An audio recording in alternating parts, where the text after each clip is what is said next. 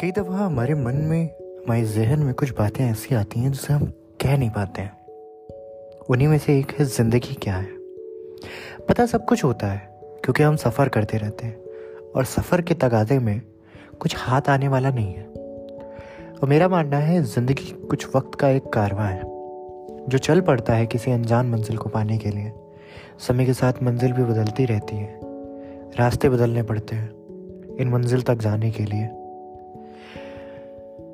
बचपन जवानी बुढ़ापा कुछ पड़ाव है। ज़िंदगी के रास्ते में इन पड़ाव से गुजरना पड़ता है, ज़िंदगी बिताने के लिए। रास्ते में बहुत से साथी मिलते हैं। कुछ बिछड़ भी जाते हैं। मगर यहाँ रुकना मना है।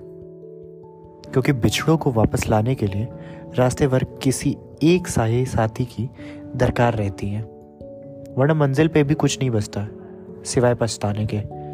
बस जान लो कि ताउम्र सिर्फ़ चलते रहना है से कुछ नहीं होता है। एक सही दिशा ज़रूरी होती है, सही मंजिल तक जाने के लिए।